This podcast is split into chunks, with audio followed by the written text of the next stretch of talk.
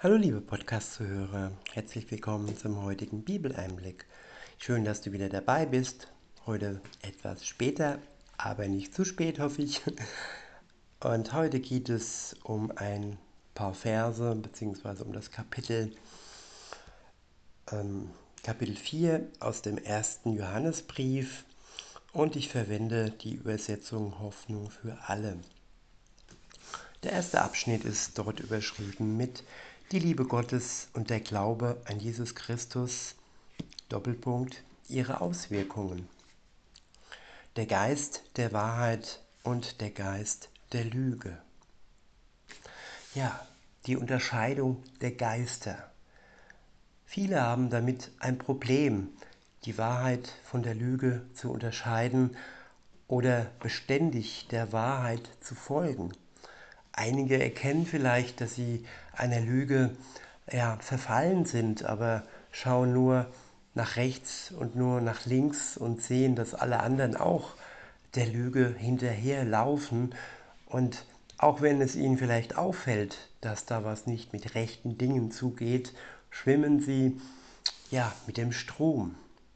Und wer die Wahrheit herausfinden möchte und wer ihr dann auch noch wer dann auch noch den Mut hat, ja, ihr zu folgen, der steht am Ende der Welt auf der guten Seite. Denn der wird dann, ja, im Paradies bei Jesus sein. In Vers 1 heißt es, Glaubt nicht jedem, der behauptet, dass Gottes Geist durch ihn redet. Prüft vielmehr genau, wo das, was er sagt, wirklich prüft vielmehr genau, ob das, was er sagt, wirklich von Gottes Geist stammt. Ja, es gibt einige Christen, die prüfen nicht, was man ihnen sagt. Die verlassen sich blind auf sogenannte Prediger, die ihnen Wahrheiten oder Halbwahrheiten, darum geht es ja hier, oder auch Lügen, ja, auf der Kanzel weitergeben entweder auf der Kanzel oder durch die Medien, durch die Politik. Es gibt viele Möglichkeiten, ja, dass wir der Lüge verfallen. Und wie können wir prüfen, wie können wir das herausfinden, ob die Menschen, die vorgeben, ja, dass das, was sie sagen, von Gottes Geist stammt, dass sie durch den Geist Gottes reden, ob das wahr ist. Wie kann man das herausfinden?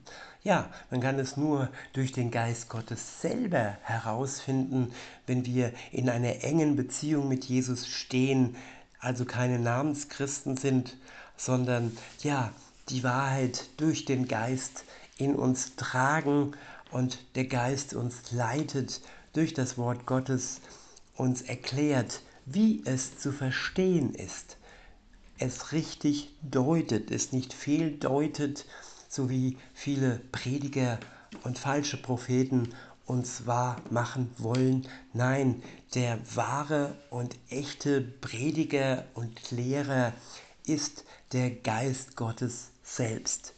Nichts gegen gute Predigten, die können auch Impulse geben, aber wer all die Predigten oder tollen Bücher, die es gibt auf dem Markt, die vorgeben, ja, durch den Geist Gottes geschrieben zu sein. Wer dem blind vertraut, der kann durchaus ja in eine Falle tappen. Deshalb lasst uns zu mündigen Christen werden, die nicht abhängig sind von sogenannten Predigern, sondern alleine abhängig vom Geist Gottes sind. Der ist zuverlässig und er übersetzt und lehrt uns zuverlässig sein Wort. Man kann auch sagen, ja, die Originalsprache, die Originalübersetzung. Es gibt ja viele Bibelübersetzungen, aber den Kern der Wahrheit kann man nur durch den Geist Gottes verstehen. Egal wie einfach eine Übersetzung ja, geschrieben wurde, zum Beispiel Hoffnung für alle oder Gute Nachricht oder Neue Genfer, das sind alles Übersetzungen, die sind ja relativ einfach zu verstehen, aber den Kern und die Weisheit, die Wahrheit können wir nur mit der Hilfe Gottes auslesen, entschlüsseln, aber auch nicht alles, sondern alles Wissen, alles biblische Wissen ist Stückwerk. Weisheit wird Stück für Stück ja offenbart, uns offenbart, wenn wir auf einen Schlag, wenn wir jetzt Christ werden, ja alles verstehen würden, dann würde uns das überfordern. Und so, ja, gibt uns der Geist Gottes tröpfchenweise Erkenntnis, dass wir das Wort Gottes Stück für Stück ähm, mehr und mehr erkennen und verstehen können. Ich fahre fort im Text, prüft vielmehr genau, ob das, was er sagt, wirklich von Gottes Geist stammt. Denn in dieser Welt verbreiten viele falsche Propheten ihre Irrlehren. Ja, und sie führen uns in die Irre mit ihren Irrlehren. In Vers 2 heißt es, den Geist Gottes erkennen wir daran, er bekennt, dass Jesus Christus als Mensch aus Fleisch und Blut zu uns gekommen ist. Ja, wenn jemand etwas anderes behauptet, wenn jemand sagt, dass Jesus Christus nur ein Prophet war, dass er nicht Gottes Sohn war, ja, dann ist das ein Zeugnis eines Lügengeistes, dann ist die Quelle nicht von Gott und nicht vom Geist Gottes. Nur wer Jesus Christus als den Sohn Gottes, der in Fleisch und Blut in die Welt gekommen ist, und ja, sein Blut für uns hingegeben hat zur unserer Errettung, der spricht durch den Geist Gottes. In Vers 3 heißt es, jemand, der das leugnet, hat nicht den Geist Gottes, sondern aus ihm spricht der Geist des Antichristen. Ja, zu jedem Pro gibt es ein Anti.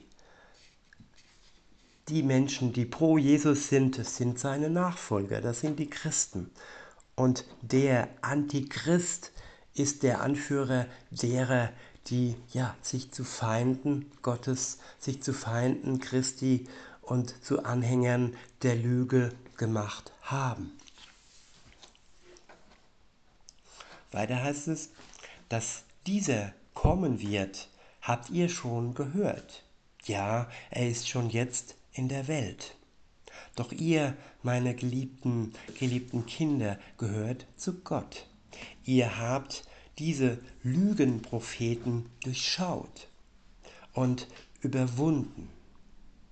Ja, diese Lügenpropheten durchschauen und überwinden können wir nicht durch menschliche Intelligenz, es sind keine Schnelldenker, es sind keine Menschen mit großem IQ, die das durchschauen. Nein, jeder Mensch kann diese Lügen durchschauen, wenn er sich Gott öffnet, wenn er sein Herz öffnet und den Geist Gottes in sich wirken lässt, ihn einlädt und ein neues Leben mit Jesus beginnt.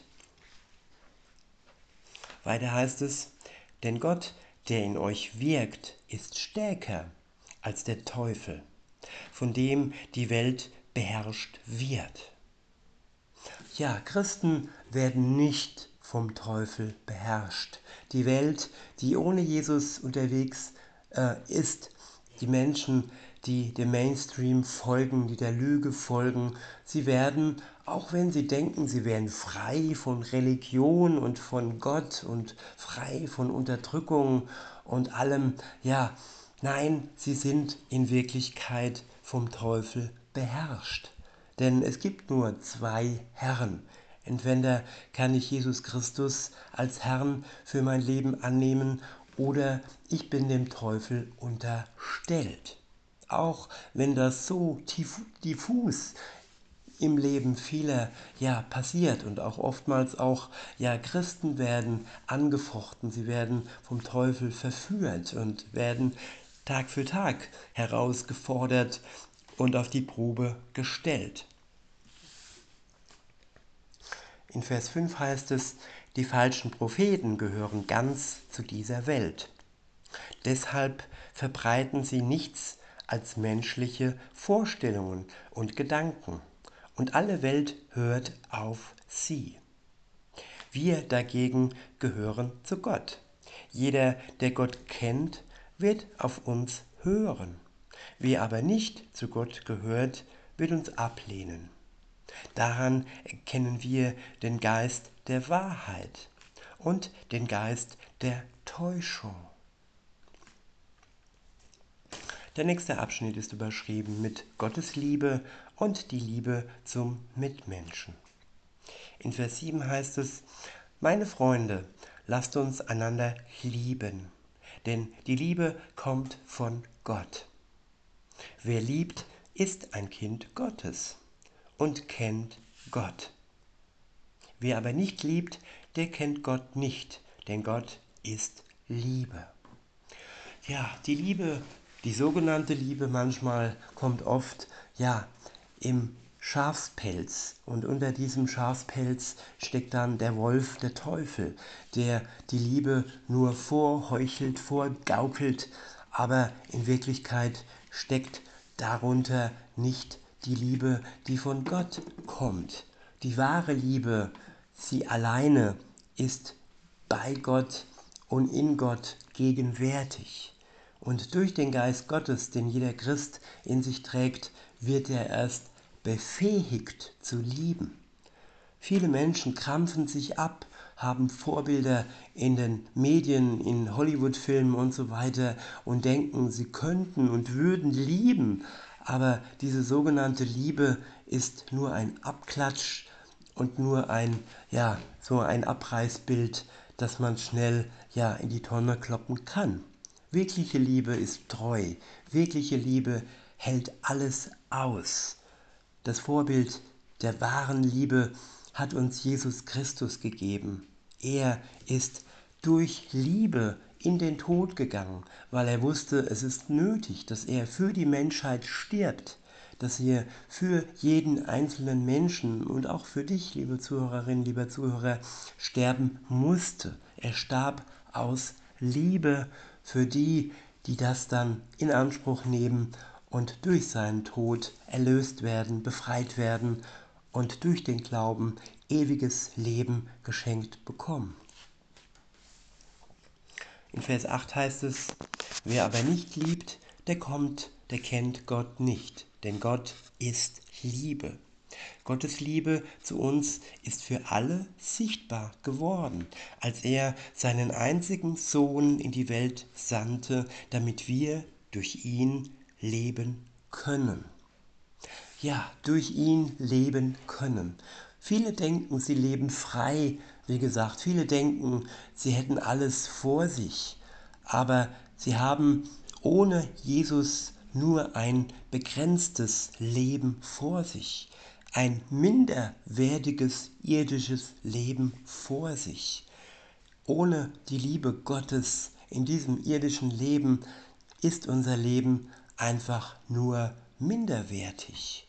Den richtigen, wahrhaftigen Wert bekommen wir erst, wenn wir die Liebe Gottes schmecken, wenn wir sie in unser Herz durch den Geist Gottes aufnehmen und erst befähigt werden zu lieben. In Vers 10 heißt es, das Einzigartige an dieser Liebe ist, Doppelpunkt, nicht wir haben Gott geliebt, sondern er hat uns seine Liebe geschenkt. Ich wiederhole, das Einzigartige an dieser Liebe ist, nicht wir haben Gott geliebt, sondern er hat uns seine Liebe geschenkt. Man kann sich das auch verbildlichen wie ja ein Säugling, ein Säugling, ein kleines Kind, das die Liebe, wenn es gut läuft, seiner Eltern, seiner Mutter geschenkt bekommt, wenn es gut läuft.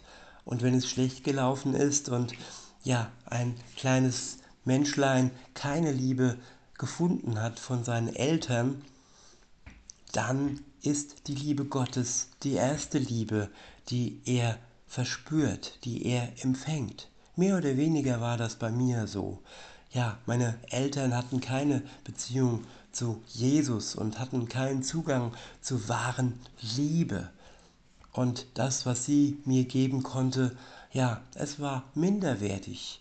Aber sie taten dennoch ihr Bestes und es war eben ihre Menschlichkeit, die begrenzt war und die ohne die Liebe Gottes ja versucht hat, Gutes zu geben. Das Wort Liebe möchte ich gar nicht in den Mund nehmen, weil ja, sie haben eine schwere Zeit gehabt, den Zweiten Weltkrieg überlebt, getäuscht worden, mein Vater und auch meine Mutter wahrscheinlich traumatisiert. Und ja, dann kam ich und hier mal ein Stückchen von mir, von meinem Privatleben. Ja, das nächste, der nächste Vers steht im, das ist der zehnte Vers, dort heißt es, das Einzige an dieser Liebe ist, nicht wir haben, das Einzigartige an dieser Liebe ist, nicht wir haben Gott geliebt, sondern er hat uns seine Liebe geschenkt. Er gab uns seinen Sohn, der alle Sünden auf sich nahm und sie gesühnt hat. Ja, die Sünden hat er auf sich genommen und sie gleichzeitig durch seinen Tod gesühnt. Und dieses Sühnen hat er uns genommen. Wir sind nicht in der Lage, wir wären nicht in der Lage gewesen, unsere Sünde, unsere Schuld zu sühnen, weil wir ja nicht heilig sind, so wie Jesus Christus, der einzige Lebende auf dieser Erde, vollkommen heilig war, weil er Gottes Sohn war und in der engsten Bindung zu seinem Vater stand, wie sonst keiner eine Bindung hatte zu Gott dem Vater. In Vers 11 heißt es, meine Freunde, wenn uns Gott so sehr geliebt hat, dann müssen, dann dürfen, sage ich, auch wir einander lieben. Niemand hat Gott jemals gesehen. Doch wenn wir einander lieben, bleibt Gott in uns und seine Liebe ist in uns zum Ziel geworden, zum Ziel gekommen. Ich sage es noch einmal, dass wir mit Gott verbunden bleiben und er mit uns, wissen wir, weil er uns seinen Geist gegeben hat. Ich wiederhole Vers 13. Ich sage es noch einmal, dass wir mit Gott verbunden bleiben und er mit uns, wissen wir, weil er uns seinen Geist gegeben hat. Durch den Geist Gottes bekommt ein Christ Gewissheit, ein Wissen, das uns sicher macht, dass Gott, dass wir mit Gott verbunden bleiben bis zu dem Tod und darüber hinaus in die Ewigkeit bleiben wir mit Gott verbunden. Und das ja, macht uns der Geist Gottes gewiss. In Vers 14 heißt es, außerdem haben wir es selbst erlebt und können bezeugen, dass Gott, der Vater, seinen Sohn in diese Welt gesandt hat, um sie zu retten. Und wer bekennt, dass Jesus der Sohn Gottes ist, der bleibt in Gott und Gott in ihm. Ja, wer bekennt, dass Jesus der Sohn Gottes ist und nicht nur ein Prophet, nur der wird in Gott bleiben und Gott in ihm. Er ist der Eckstein, der Sohn Gottes. Und nur wer das anerkennt und nicht verwässert, so wie zum Beispiel der Islam, der nur behauptet, Jesus wäre ein Prophet und nicht Gottes Sohn. Ja, nur wer in den Fußspuren all dieser Evangelisten geht, der wird sein Ziel erreichen. Weiter heißt es in Vers 16, wir haben erkannt, dass Gott uns liebt und wir vertrauen fest auf diese Liebe. Gott ist Liebe und wer in dieser Liebe bleibt, der bleibt in Gott und Gott in ihm. Darin hat Gott Darin hat Gottes Liebe ihr Ziel erreicht, sodass wir dem Tag des Gerichts voller Zuversicht entgegengehen können. Ich wiederhole. Darin hat Gottes Liebe ihr Ziel erreicht, sodass wir dem Tag des Gerichts voller Zuversicht entgehen gehen können. Ja, viele haben Angst vor dem Tod.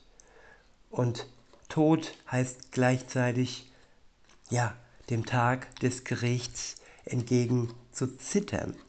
Aber nur für die zu zittern, die durch, die nicht durch die Liebe Gottes die Gewissheit haben, dass ihnen nichts geschehen wird, dass sie freigesprochen wurden und dass das Gericht, das letzte Gericht, ihnen nichts mehr anhaben kann, denn sie sind Freigesprochene.